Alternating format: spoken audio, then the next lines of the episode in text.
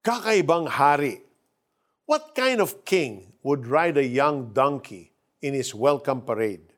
His entourage were poor fishermen.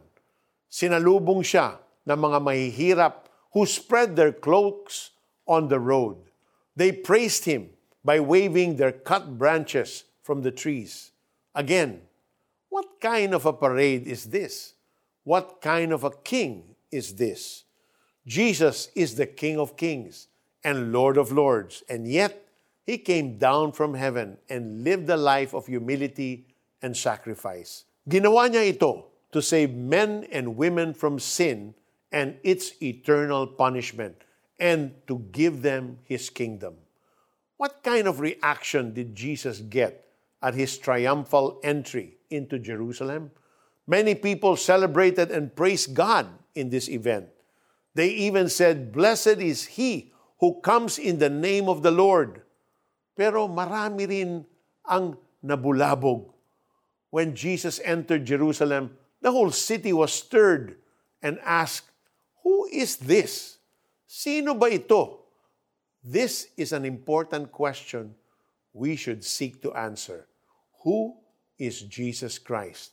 More importantly, sino ba siya sa buhay ko?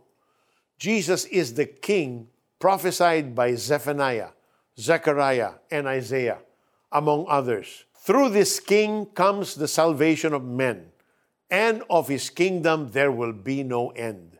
This is the most important question that you have to answer. Is Christ the King of your heart? And is He ruling in your life today? Your answer to this question will determine not just the direction your life will take from here on, but most importantly, your eternal destiny. Make my heart your throne, O King Jesus. Rule over my life.